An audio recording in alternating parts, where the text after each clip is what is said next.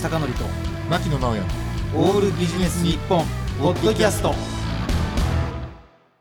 坂口貴則と牧野直哉のオールビジネス日本、えー、本日のゲストは未来デザイン GX の浜田武さんです。よろしくお願いします。よろしくお願いします。よろしくお願いします。これ私ね牧野さん、どうしたらいいかと今考えてるんですが、はい。浜田さんが異常に緊張している。これはどう解消したらいいですか？これは。ねなんかアイスブレイクした方がいいですかね。アイスブレイクね、うん。じゃああの浜田さん、はい。早速なんですが、この未来デザイン GX って聞いていらっしゃる方はビジネスパーソンだけじゃなくて主婦の方とかも多いんですけどどういう会社ですか？はい、はい。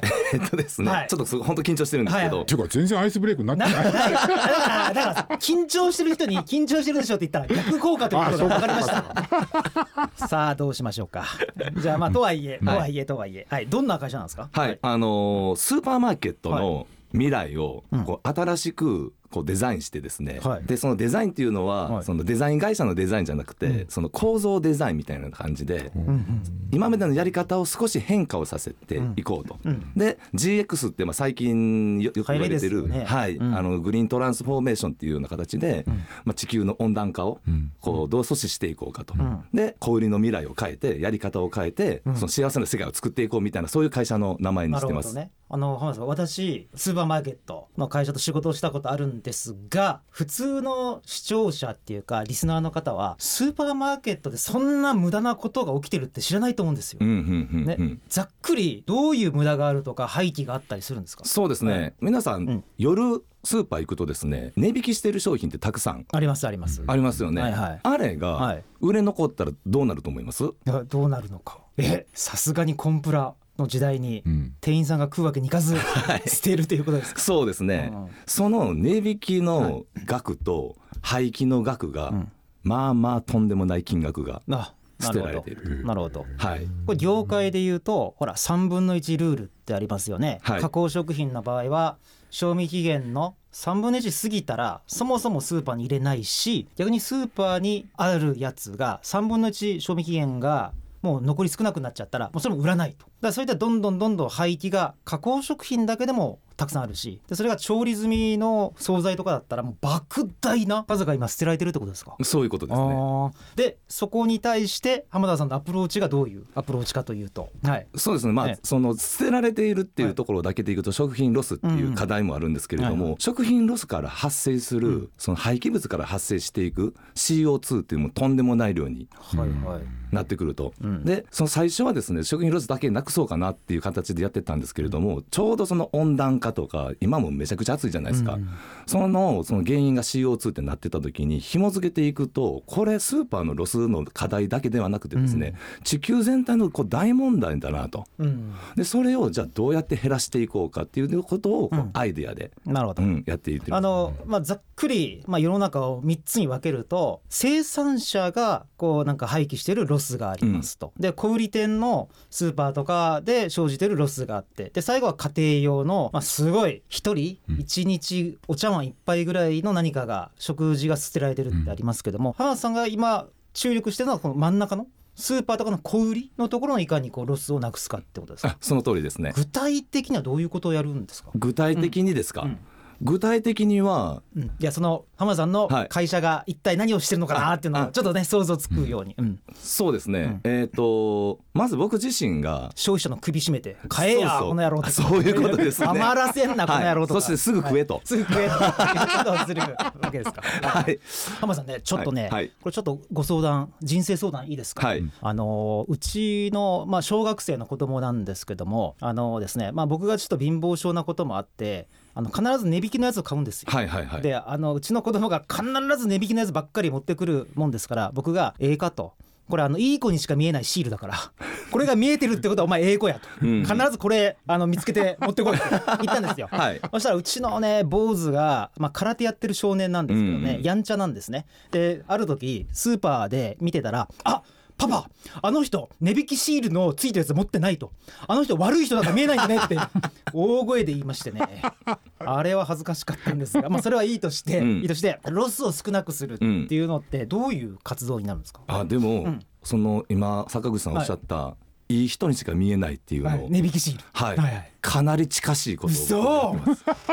本当ですか、はい。本当ですか？はい。はいはい。具体的に言うとですね要は値引き商品が余るので捨てられちゃうってことは値引き商品の分をどんどん先に買ってくれたら余らないじゃないですか。はいはでもなぜか値引き商品じゃなくて同じ商品でもちょっと新しい方今日食べるのに新しい方買っちゃうとかっていうのでありますよね。ん。例えば牛乳だとうん。後ろの新しい商品から取るとか、んでもじゃあ手前から取ってもらいたいじゃないですか。うんうんうん。本当坂口さん、ん。天才だなと思って本当いやいやはい、ということは、はい。それはたまたまかもしれないけどもスーパー引いては社会にいいことをやってるわけですね。そうです。値引き商品から買うっていうそういうことですね。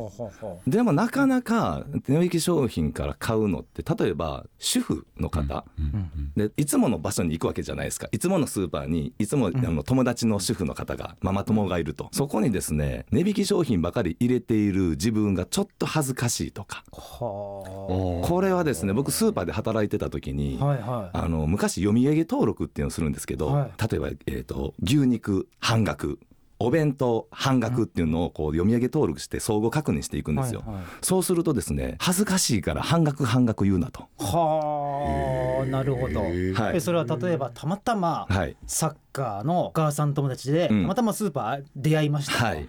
でその隣の奥様はあ最近コンプラ的に奥さんっていうのってやばいのかな、まあまあスーパーに来られた、はい。ね、でどっちの夫婦あの主婦か分かりませんが、はい。100円引きを買っている買っていないでちょっとハイエラルキーっていうかちょっと差がついたみたいな感じで嫌だってことですか、そうですね。はあそれは複雑な女性男性心理ですね。あとやっぱり値引きの商品が見えないように上に別のものを重ねてみたりとか。昔ですね。はあ。昔ですよ。はあ。あのコンビニとかで大人用のこう雑誌を僕がこう買うときにですね、はいそこになった あなるほど。ちょっと恥ずかしいので上になんか別の本入れてみるとかなぜかね、週刊ダイヤモンドそうそうそうそうそうそうでしょああいう下はデラべっぴんじゃないかみたいなそれですそれですはいはいはいなるほどなるほど。それと同じ心理だと思うんですけどど。はい。えってことはあれなんですね。今まさにデザインっていう言葉ありましたけども、その人間のなんていうか単になんか安いやつを買うなとかじゃなくて心理的なデザインも含めて買っていただく必要があるってことはいですか、あのまさに行動デザインとかナッジとかって呼ばれる領域になってくると思ってます、はいえあのさんそれをさらに具体的に言うとどういう仕掛けがあったら買ってもらえるんですか、じゃあ手前からどうやって取ってもらおうかと。はい、はい。首絞める。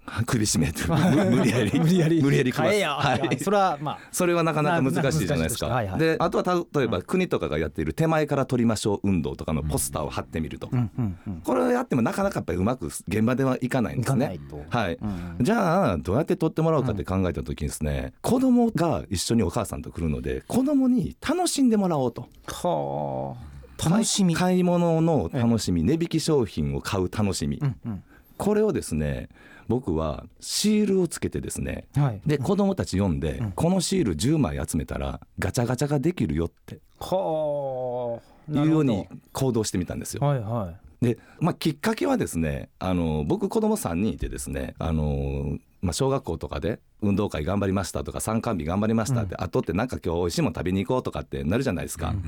その時にあの僕の子供たちは必ずある特定の回転寿司に連れて行けと。いほうほうほうほうもうそれもうめっちゃわかりますもう A 社も B 社 C 社ってあるじゃないですか。もうズバリ名前はもうほぼわかりますが、もうわかりますがね。あのよいわゆるキャラクターの展開がご上手な、はいあの回転寿司メーカーの某社ですよね。そうですねはいはいはいはい。そうなんです、ええそこでお寿司を食べるとですね5枚あのお皿を入れる場所があるんですガチャって入れるそうそうそうガチャって入れる場所が5枚入れるとですね測ったかのように外れたり当たったりするそうそうそうそうはいはいはいはい。なるほどなるほど。でお腹いっぱいになってるにもかかわらず残り3枚ででできると思ったらお父さんもうちょっと食べるっつって、うんうん食べさせられるわけですよ。はいはいで親から取ったらそこには経済的な合理性は全くないじゃないですか。うんうんうんでもやつらは楽しいっていう楽しみの合理性があるんでやると。うん。これってすげえなと思ってですね、じゃあだからガチャでやってみよう、うんうんいろいろ試してみたんですよ、うんうんあのガラガラとか、はいはいスピードくじとか、はい。でもやっぱりね圧倒的ガチャだったんですよ、へ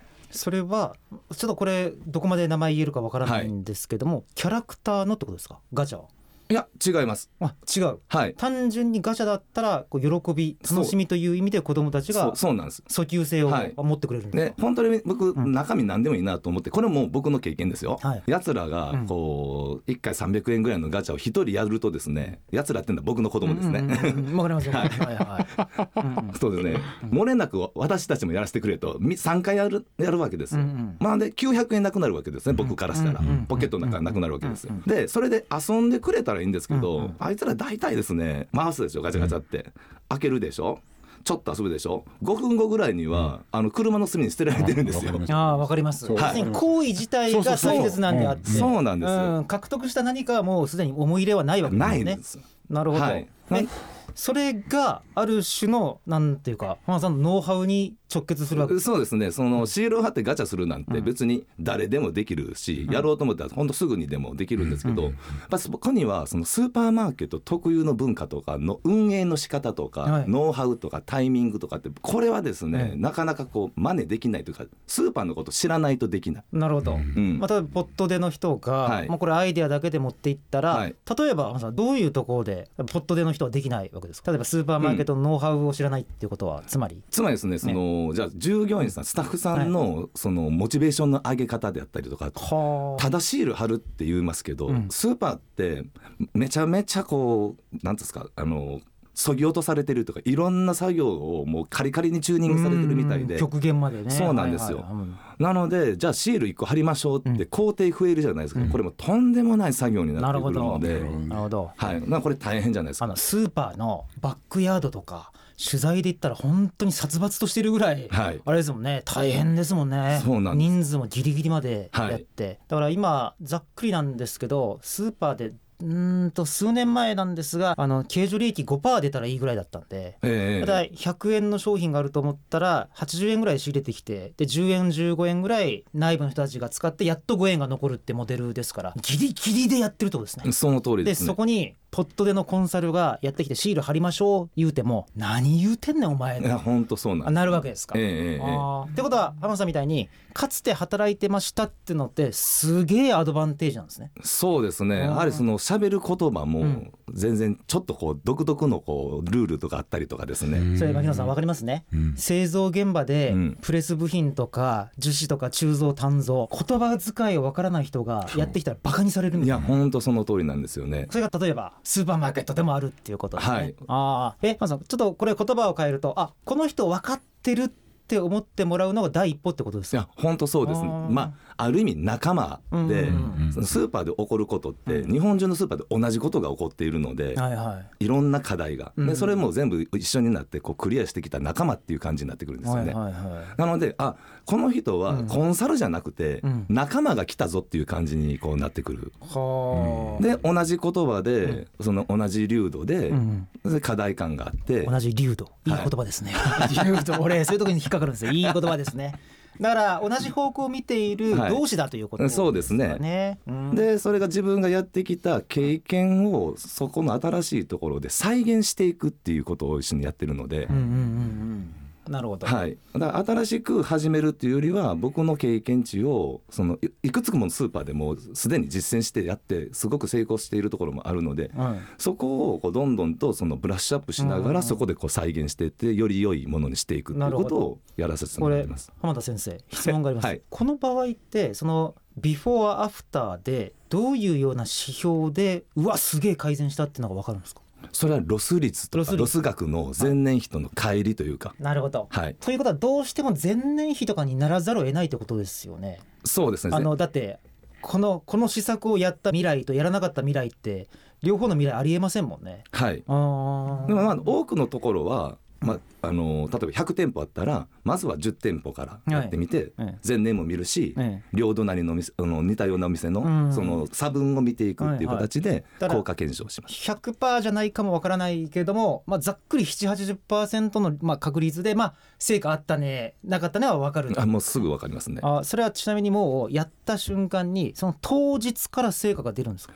えっ、とこれもやり方。あやり方。やり方ですね、はい。うん当日から出るパターンもありますし、1か月後2か月後になりますし、はいは下手すりゃ半年後になるかもしれないいと。でもやるところからするとですねできるだけ早く成功させたいじゃないですか。はいじゃあ僕はそのどうやったらいち早くこのできるかっていうところまでのノウハウとして持っているので,、ええ。でそこをこうすぐにスタートダッシュができるように今したいなと思ってやってる例えばねまず今分かりませんがスーパーマーケットの店長さんが聞いてると。はい。あええやん。あじゃあちょっと明日から俺現場も分かってるし、うん。シール貼ろうかなって言った場合にちょっと時間がこう相手しか成果が出ないっていうのはそれは認知度の話ってことですか？その通りですね。認知度の認知度の話、はいこれをいかにこうチラシだけじゃなくて来てくれた来てくれたお客さんに知らしめていくかっていうのが重要なんですか？本当その通りですね。もうそれもお客さんもその自分が買うことに対してとってまあいいことだし、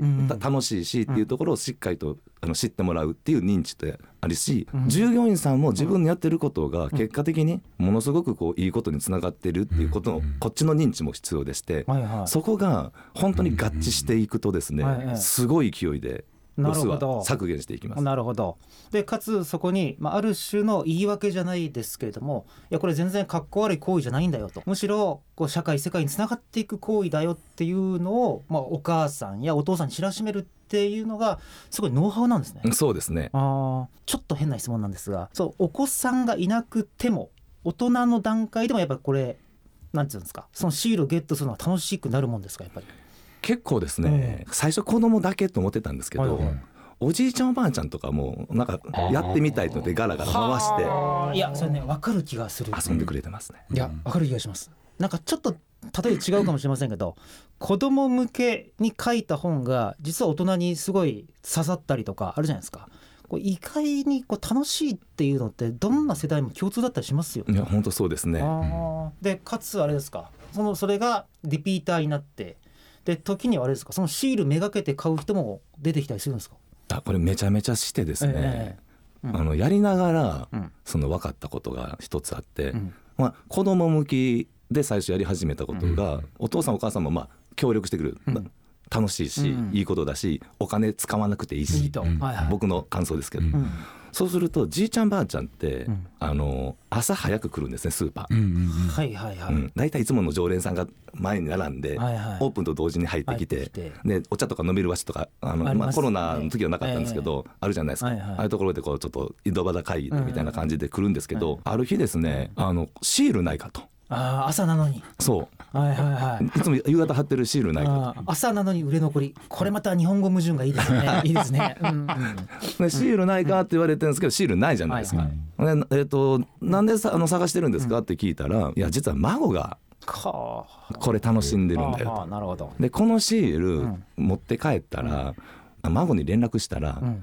遊びに取りに来てくれると。これが最大のインセンティブですとなるほどな。なるほどね。いや今ふと思ったんですけど、はい。この80年ぐらいのスーパーマーケットではい。物を売るから、まあ、よくことを売るとか言うじゃないですか、はい。実はあれなんですね。その先にある関係性が一番なんかおじいさんおばあさんには一番ヒットするんですね、はい。孫。孫が喜ぶ。はあ孫が取りに来てくれる。なるほど。嬉しいと。ということはあの今日の話は実はスーパーマーケットとか売れ残りとか、はい。ああいう話かと思いましたが実は最終的にはお客様同士の幸せを売るってことにつながるわけですね。そういうことですね、なるほど。でかつそれがたまたまフードロスやはい。SDGs などにもつながると、そうです。ああそんな深い話だったと。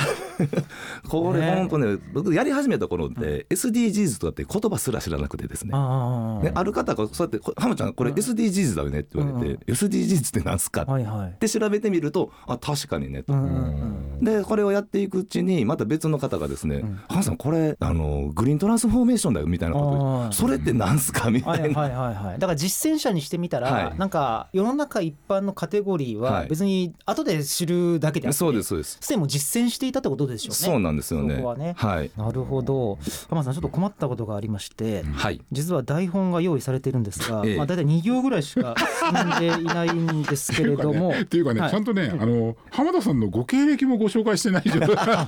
そうですよね。ね。そうか、うん。ということはうん。聞いてる人素晴らしい言い訳ができましたね、はい。来週も聞いてくださいと。なるほど。ということでこれなんですが残念ながらお時間が来てしまいました。浜田さん。ということで来週はどこら辺からいきましょうか？あの子供時代の思い出ぐらいがいきましょうか。でもねこのシールの使い方もう一個あるんですよ。嘘。何何？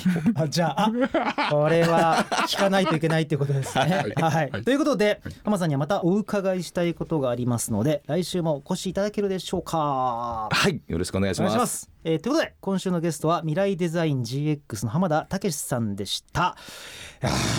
時間が足りなかった、ということでまた来週もよろしくお願いします。よろしくお願いします。お願いします坂口孝則と牧野直哉のオールビジネス日本ポッドキャスト。今回はここまで。次回もお楽しみに。